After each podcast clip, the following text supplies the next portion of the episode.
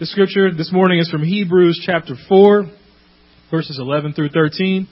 It says, Let us therefore make every effort to enter that, enter that rest, so that no one will perish by following their own example of disobedience. For the word of God is alive and active, sharper than any double-edged sword. It penetrates even to the dividing soul and spirit, joints and marrow. It judges thoughts and attitudes of the heart.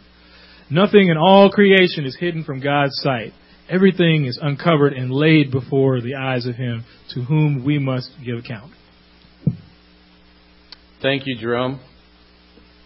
If you were to ask me to name, let's say, 10 things that uh, I have problems with, I'd get to about number two, and then I'd be distracted. Because number one would be I get distracted really easy. In fact, if you were to incorporate a rabbit into the room right now, I'd be off on the hunt, probably. Uh, been that way since I was a kid and struggled with it immensely. And what I've found in that struggle over time is that focus means everything to success. Remaining focused, remaining clear on what the objective is, means everything in success. And so this morning, what I want to try to do, and I'll try my best to do it, is to, I want to speak to you from the Hebrews text, chapter 4, and what God says through the Hebrews writer to us about staying focused on what is, what it is that we're striving for, and that someday that place of rest. I've had the passing of this life affect me quite a bit the last couple years. I've visited with others that have had the passing from this life affect them. And as you sit and as you, as you, as you view the family and you view what everyone's going through, you come to realize how important the end game to Christianity is. And that's to someday join God in heaven in that place of rest. This morning, I want to, and what I think the Hebrew writer does is he talks to those of us who are trying to live our life out in working this great commission on what this looks like. What it looks like to remain faithful. The theme that jumps out to me is, is for us as Christians not to get lost in what we're trying to do, but to keep our eyes focused on what God wants. To have a clear vision of what God wants for us, what He intends for us, who He is to us. And in doing so, that is what connects us with faith. And faith, combined with hearing the gospel, is what someday will be judged upon. It's not just hearing the gospel. Steve spoke to us this morning in Bible class about that. It's combining faith and the gospel that cuts to our deepest being of who we are and makes us who God wants us to be. The text in verse 11 that Jerome just read to us asks us to do something that I think is, is somewhat difficult to do at times, but yet I believe it happens to us all the time, and that's that, you know, it's to review what the sin was and the feeling of sin that we, we walked away from at our conversion to take a look, we ought to be able to see that clearly in the rearview mirror, not that we want to focus on that, but for some of us it becomes an issue because we don't have to look in the rearview mirror. We can just look in the seat beside us. It's still riding there. And sometimes we can even feel the tangle that comes from still being tangled up in that. You know, I remember when I was converted by a, a college minister that Jeanette and I worked with in Indiana, and he told me, he said, he said, Tony, he said, upon your conversion, your sins are going to be washed away, your garments are going to be white as snow, it's going to be totally awesome. I guess I missed the fine print. You know the part that he said throughout your life, you'll revisit that feeling from time to time. See, Satan, he's a master of taking the revisit that we have in our lives and, and clouding our vision of what God wants for us. Who God is to us. Satan is a master of that. He knows how God created us. He'll use the things, He'll use the very strengths that God gave us to cloud our vision, to distract us from who He is and, and who He wants us to be and who He wants us to be to the world around us. Point number one this morning I want to make is even Christians have difficulty not allowing our vision to be directed in the wrong direction. Right? That sounds like kind of a, a, a maze, if you will, but even as Christians, folks, those of us that visit this place and celebrate once a week, those of us who spend time in our Bible and spend time with each other, isn't it still at times difficult to remain focused on, on God in our vision and truly God, not to be distracted by the things from the outside? Consider this for just a moment. God created us to be happy. When we're happy, that's a great feeling, isn't it? I mean, any of you like this being sad all the time? Gloomy? Dark? None of us like that. God created us to be happy. He created us to enjoy things like food, like friends, love, intimacy, excitement. God created us to enjoy such things. He created for those things to build us up and encourage us. Now here's the problem. The problem with that is Satan knows that. And Satan will use those very things that God created us for to distract us from what God's vision is for us. And when this happens, it can be a terrible thing, especially in the life of, of a Christian, someone who's striving to get to that place of rest. You know, I think there's a whole bunch of things that can happen, but I picked three this morning that I, I wanted to on for just a minute. Is, is first of all, I think a Christian can become frustrated with themselves, and they can go back to that feeling of shame that gets them buried so deep that they can't get out of it. And church, here's, here's a scary thing is I think sometimes we can pile on if we're not careful. And we can, we can compress them down into that shame and hold them there if we aren't continually eh, giving them the hope that comes from God, that comes from Christ and through Christ. The second thing that happens, I think we can become callous to sin. We can become a people that begins to look at sin as though it's, it's maybe less than what it is. I, I kind of call this the white lie syndrome, right?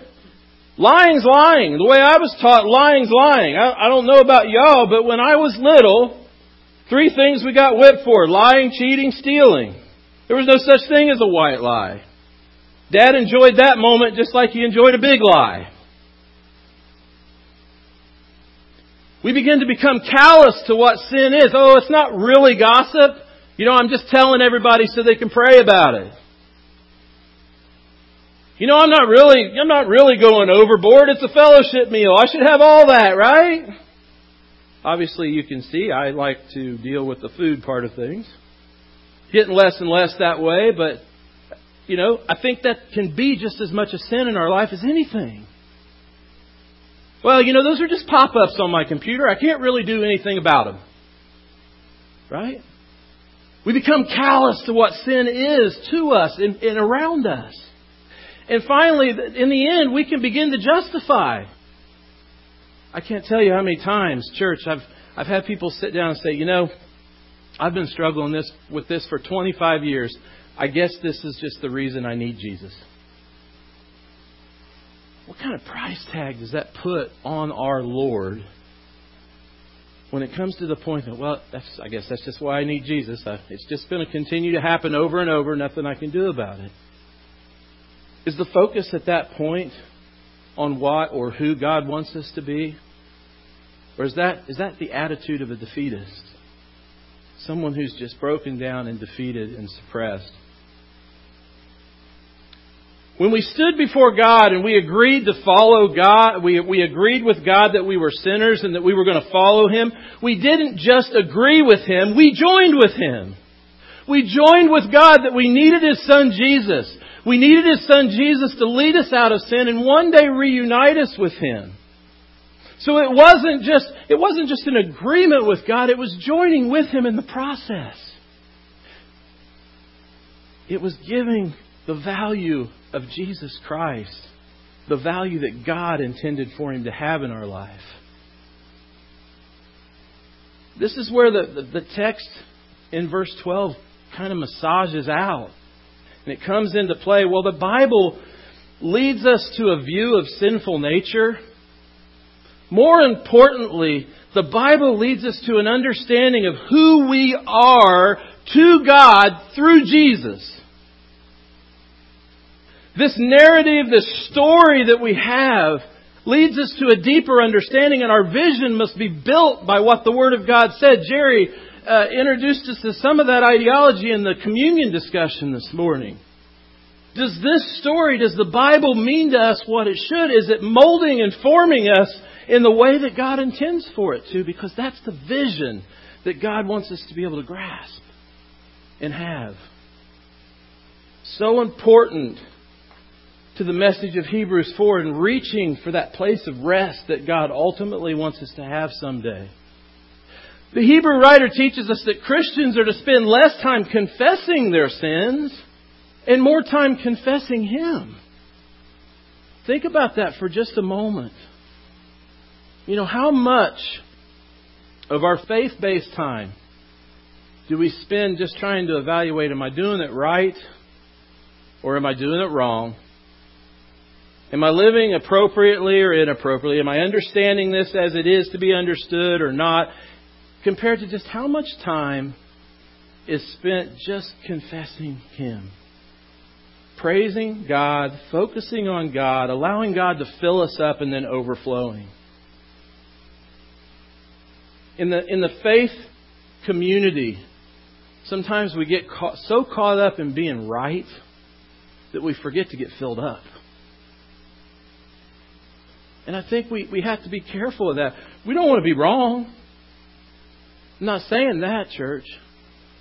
I'm just saying that if, if, if we're constantly looking for all the things that we're doing wrong in our life and why, then are we missing the point just about who He is and what He is to the world and making sure the world knows that message? Consider this for just a moment. I, I think that Hebrews chapter 4 kind of asks us to have a total Bible makeover. Now, I don't know about any of you, this certainly would apply in my life. Wouldn't you love to look out the door and see a whole army of people ready to just turn your house upside down and inside out, and when they get done, it looked like one of those really cool places on TV? Right? The total home makeover. I mean, I, maybe that doesn't work for you guys, but around our house, that's a constant like dream. We love that show. Okay? Because we think, man, if somebody showed up here and we could just sit back and watch them go, that would be awesome because there are all kinds of things that need fixed. I'd love to, I'd love for my yard to look that way and all those things, that, that total home makeover. Well, God wants us to kind of, in this sense, have a total Bible makeover. Think about this concept for just a second. I should never do that again or be like that again versus this is who God wants me to be. Or this is who I am to God. Think about those two viewpoints.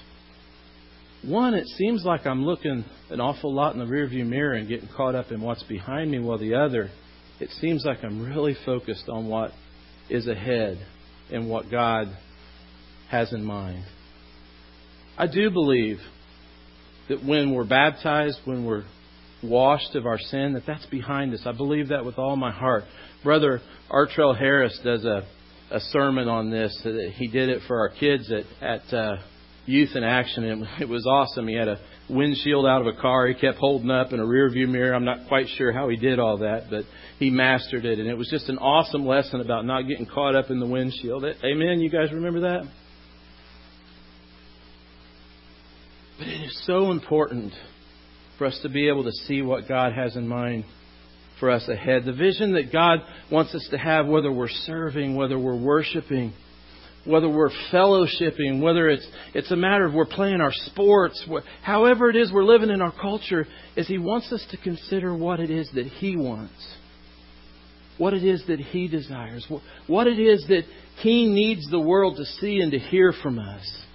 What if we could focus on that? What if that could be our dead set vision without any distractions? Hebrews chapter 4 says that if we keep that vision and we focus on God and we focus on what He wants, His purpose, that one day we'll enter the place of rest. Consider these two verses for just a minute. Turn your Bibles, if you would, to Ephesians chapter 4. Ephesians chapter 4, and I'm going to read verses 20 through 24. That, however, is not the way of life you learned when you heard about Christ and were taught in Him in accordance with the truth that is in Jesus. You were taught with regard to your former way of life to put off your old self, which is being corrupted by its deceitful desires, to be made new in the attitude of your minds, and to put on the new self, created to be like God in true righteousness and holiness. Paul, Paul here reminds us, guys, that this, it begins with what's in your mind, and what's in your mind oftentimes does it not begin with a vision? It begins with what we, what we view and what we see, and what, what we begin to mold from that becomes our mindset, and then we work toward that goal or toward that, uh, the completion of that task. This is the idea of what God wants us to have as we live out this life. Romans 12, 1 and 2. Turn there with me real quick. We'll get another reminder. Therefore, I urge you, brothers, in view of God's mercy, to offer your bodies as a living sacrifice, holy and pleasing to God. This is your spiritual act of worship. Do not conform any longer to the pattern of this world, but be transformed by the renewing of your mind. Then you will be able to test and approve what God's will is, His good, pleasing, and perfect will. These verses teach us the idea that sharing our hearts involves spiritual transformation. it's not just a it's not just a feeling of what we what feels good to us or what makes us happy or even what the world wants to hear, but it's a spiritual transformation to be focused on what God wants delivered and what God wants us to feel. And, and the other thing here that I think verse 1 explains is a little bit about why we're going to need that place of rest. Because living in this world is spiritual warfare. And warfare is tough stuff, is it not? Warfare is difficult. Warfare brings pain and agony, sweat, you know, the blood, sweat, and tears. It's difficult. And that's why God says, look, get through this world, and I've got a place for you to rest. Because we're going to need it. We're going to need it. The end game is to enter the place that God's prepared for us and to be judged by Him as faithful. We know from reading the Bible and studying the Bible that there is there's no amount of things we can do to earn this. You're, you're following me on this, right? I mean, what can you do to possibly pay someone back for the life of their son? You know, let's make a list. Number one, two, what, what can we do? What can we possibly do for God? Nothing. But be faithful. Be faithful of the sacrifice. How many hours, how many hours of service, of giving to others can you do to make up for the hours that Jesus hung on the cross and bled for us? How many hours can you give to make that worth it?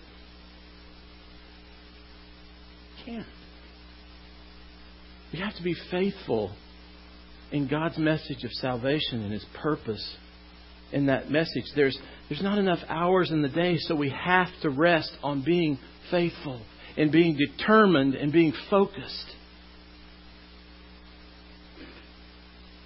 God will be pleased or displeased by whether we're able to have our vision fixed on Him while sharing our love and our worship while sharing our hearts, my message is this morning that we have to have vision. There's a lot of us, guys, that can go out and do totally wonderful and awesome things to everyone around us, and that's happening.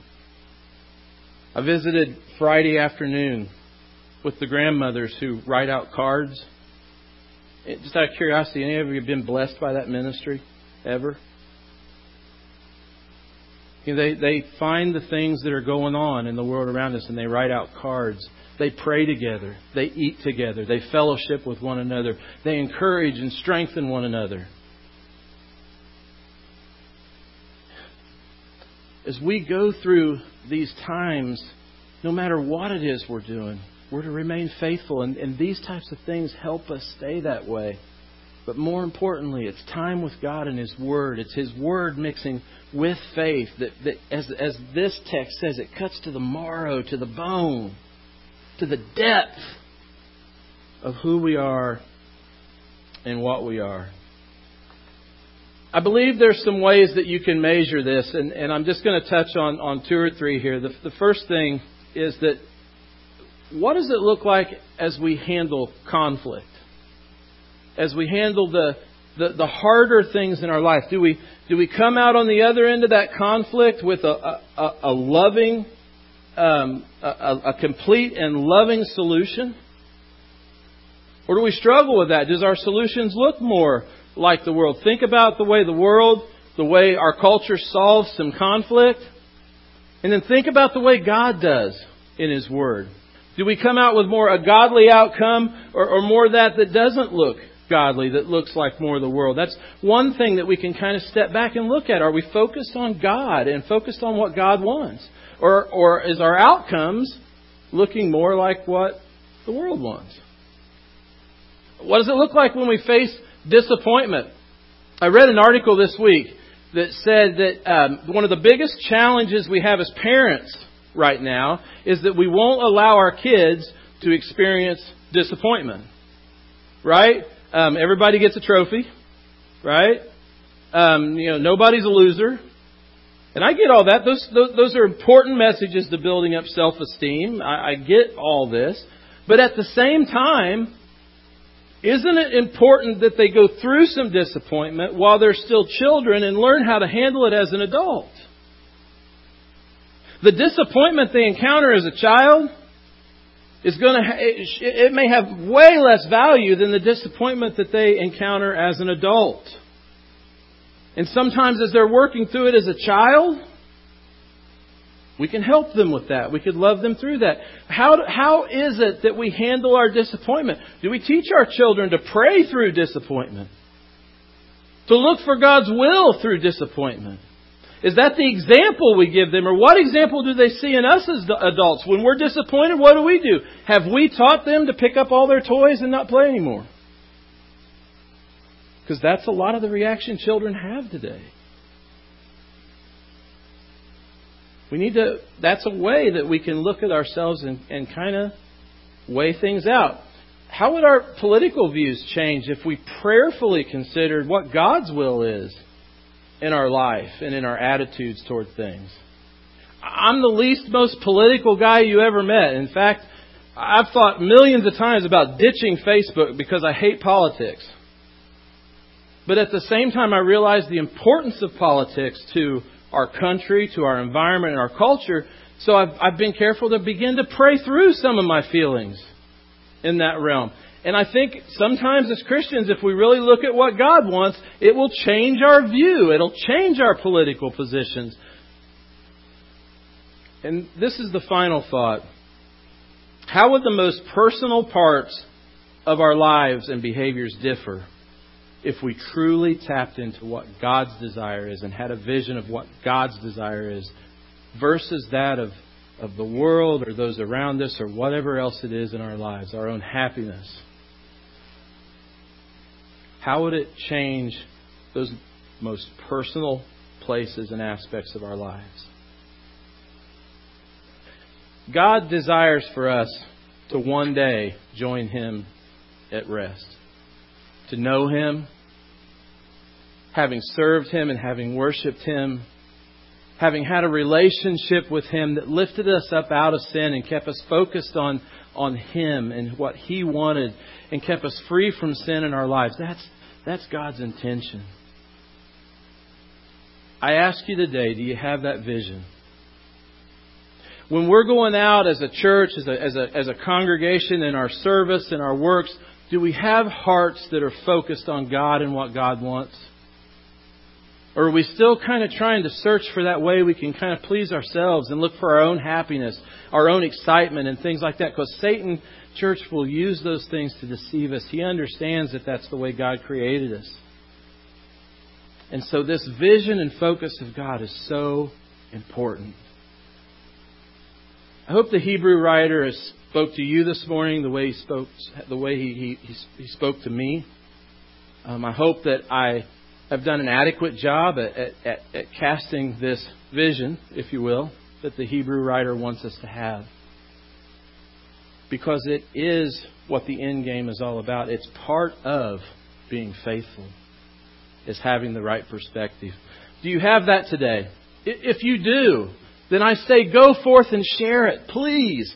Go forth and share your vision of God. If you don't today, then you have an opportunity in song here, an invitation to come forward and to make that your vision, to begin to start a new makeover, if you will, to have a new vision going forward. And if you've had that vision and the bunnies run across the room and all of a sudden you're off on the hunt, then come back. Let's all pray together. Let's find strength in one another. Let's bring each other back in this life so that one day we can go home and be with Him. May God bless you this morning. May this word fall upon your heart. May if anything that's been said that's wrong, not even touch an ear or touch a heart this morning, God. God, I love you. This family at Heartland loves you. Be with us, Lord, as we move forward. In the name of Jesus, I pray. And we all said,